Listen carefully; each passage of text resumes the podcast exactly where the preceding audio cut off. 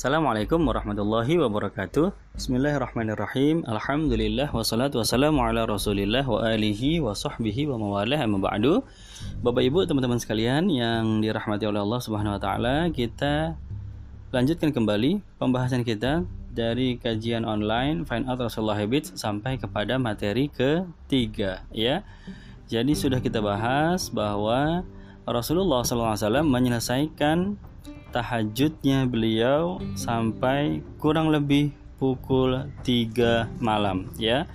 Pukul 3 malam beliau menyudahi tahajudnya. Lalu apa kemudian yang beliau lakukan Bapak Ibu sekalian?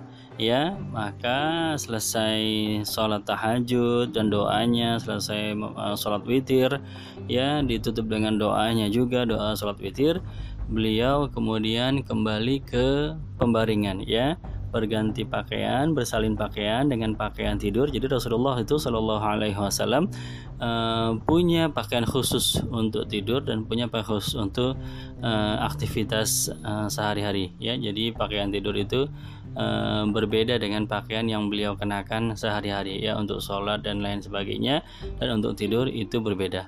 Jadi maka beliau akan berganti pakaian dan beliau akan menuju kepada uh, pembaringannya untuk tidur. Jadi bisa kita lihat di sini bagaimana pola tidurnya Rasulullah Wasallam. Beliau akan tidur, ya, kemudian bangun untuk sholat tahajud, kemudian nanti tidur kembali sampai dengan azan subuh, ya, atau sampai dengan datangnya waktu fajar, ya, waktu sholat subuh.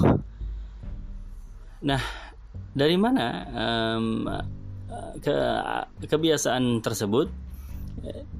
Rasulullah Shallallahu Alaihi Wasallam mengambil kebiasaan tersebut itu dari kebiasaannya Nabi Allah Daud alaihi salatu wasallam ya.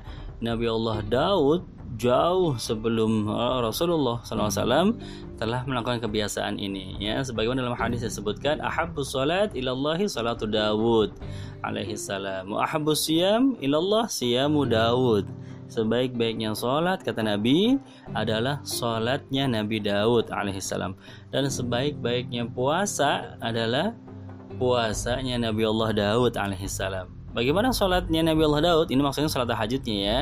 Karena yanamu nisfalail wa yagumu sulusahu wa kata Nabi. Ya jadi sholat tahajudnya Nabi Allah Daud yanamu nisfalail pertama beliau akan tidur dulu nanti bangun di pertengahan malam nisfal lail. Wa yagumu sulusahu. Dan kemudian beliau akan melaksanakan sholat. Nabi Allah Daud ini. Sampai kira-kira durasi sholatnya itu setara dengan sepertiga malam. Kita sudah bahas ya sepertiga malam itu durasinya kurang lebih tiga jam setengah ya. Karena satu uh, alail malam itu panjangnya adalah 10 jam setengah. Ya maka kurang lebih sepertiga malam durasinya itu tiga jam setengah. Boleh kurang boleh lebih ya. Atau eh, sebagaimana Rasulullah SAW juga melakukannya hmm, tiga jam setengah lebih sedikit ya. Sampai kira-kira 4 jam. Jadi Nabi Allah Daud tidur dan kemudian beliau akan bangun nisfal lail. Wa yagumu sulusahu dan kemudian beliau akan melaksanakan sholat sebanyak uh, sepertiga uh, sebanyak durasi sepertiga malam wayanamu sudusahu dan kemudian Nabi Allah Daud akan tidur kembali pada seperenam malam yang terakhir ya. Sudusahu itu seperenam ya. Sudus seperenam ya. Sadis ya itu enam. Sudus seperenam bahasa Arab ya. Antik sekali ya. Beda huruf doang beda harokat doang udah langsung berubah jadi Nabi Allah Daud selesai melaksanakan sholat beliau akan tidur lagi sepanjang sisa seperenam malam yang terakhir. Kalau diambil dengan pendekatan jam, pendekatan waktu, maka kurang lebih seperenam itu jatuhnya pada pukul 3 malam ya. Pukul 3 sampai terbitnya fajar seandainya fajar ter, eh, apa namanya datang pukul setengah lima berarti eh, enamnya itu ada pada pukul tiga. Artinya Rasulullah Shallallahu Alaihi Wasallam juga demikian ya. Beliau tidur kemudian bangun pada pertengahan malam kemudian melaksanakan sholat tahajud menyisakan sampai seperenam malam yang terakhir. Beliau akan kembali tidur Bapak Ibu sekalian dan teman-teman yang dirahmati Allah ya.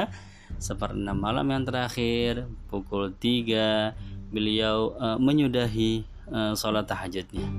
Apa hikmahnya? Hikmahnya ini untuk memberikan uh, tenaga ya untuk memberikan tenaga kepada tubuh ya uh, mendapatkan quality sleep ya tidur yang berkualitas ya setelah panjang beribadah maka beliau um, berlaku adil terhadap uh, dirinya sendiri terhadap nikmat uh, tubuhnya ya maka beliau tu, uh, tidur pada waktu tersebut. Dan juga ya uh, hikmah berikutnya dengan tidur pada seperenam malam yang terakhir itu akan memberikan kesegaran tersendiri ketika bangun untuk melaksanakan sholat fardu, sholat subuh ya. Sebaik-baiknya sholat, meskipun untuk sholat tahajud tentu sholat subuh lebih afdol ya, sholat subuh lebih utama ya. Dibandingkan kalau bergadang sepanjang malam ya dibandingkan kalau sholat tahajud tanpa ada jeda tiba-tiba datang waktu subuh ya sehingga belum sempat tidur walaupun sebentar maka itu rasanya beda dengan orang yang sholat tahajud kemudian nah, diselingi tidur dulu walaupun sebentar ya kemudian dia bangun pada waktu subuh. Insya Allah beda rasanya ya ada ada kesegaran tersendiri dan eh, itulah yang diinginkan oleh Rasulullah SAW eh, ingin menghadap kepada Allah untuk sholat fardu eh, dengan persiapan yang semaksimal mungkin ya. Kesegarannya semaksimal mungkin dan seterusnya. Jadi kesimpulannya baginda Nabi Shallallahu Alaihi Wasallam pada pukul 3 ini yang kita bahas sekarang pukul 3 ya Bapak Ibu sekalian ya menyudahi sholatnya dan kemudian beliau uh, kembali tidur. Atau alternatif lain seandainya beliau uh, tidak kembali tidur maka beliau akan manfaatkan uh, malam yang terakhir ini untuk memberikan kebahagiaan kepada istri beliau ya. Untuk menjalin kasih sebagaimana seorang suami kepada istrinya ya. Ini uh, waktu mendekati fajar ya. Ini disebut sebagai waktu mendekati fajar yang mana dalam Al-Qur'an Allah uh, berfirman dalam surat An-Nur ayat 58 bahwa waktu mendekati fajar itu juga disebut sebagai eh, salah satu daripada salah satu aurat. Salah satu di antara tiga waktu aurat ya min qabli salatil fajri wa hina tad'una thiyabakum min adh-dhahira wa min ba'di salatil isya kan begitu ya surat An-Nur ayat 58 memperinci ada tiga waktu kata Allah dalam Quran. Ya yang mana disebut sebagai salah seauratil lakum. Tiga waktu aurat artinya pada waktu-waktu itu biasanya ya seorang suami uh, atau dengan istrinya itu dalam keadaan sedang terbuka auratnya ya ini bahasa yang apa namanya bahasa yang sangat santun sekali ya Al-Quran menjelaskan seperti itu salah seaurat tiga waktu aurat jadi seolah-olah yang aurat itu waktunya padahal bukan waktunya yang aurat melainkan keadaan dari uh, orangnya. Kapan itu? Min qabli salatil fajr.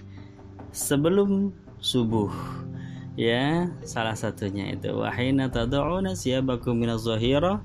Begitu pula ketika tengah-tengah siang hari uh, pada waktu siang bolong ya. Uh, wa min ba'di salatil isya dan juga setelah salat isya ya.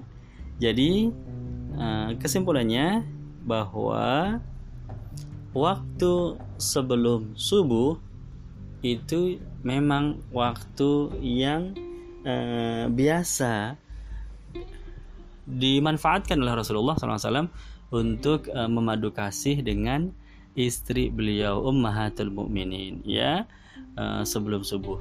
Dan keuntungannya manfaatnya daripada seorang suami bertemu dengan istrinya di awal malam ya itu keuntungannya kalau di akhir malam ya mendekati subuh maka uh, suami istri dapat tidur dalam keadaan uh, suci ya.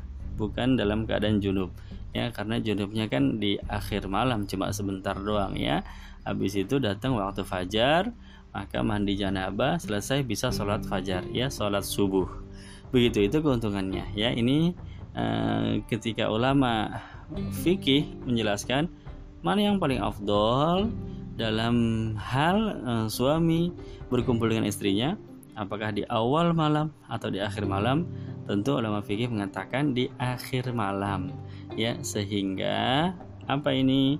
Um, mereka dapat tidur dalam keadaan suci ya.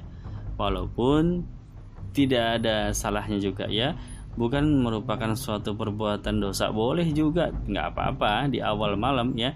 Nanti eh, kalau memang tidak belum eh, kalau memang ingin menunda mandi bisa berwudhu dulu sebelum tidur. Itu juga mengangkat eh, kemakruhan tidur dalam keadaan eh, junub atau dalam keadaan janabah.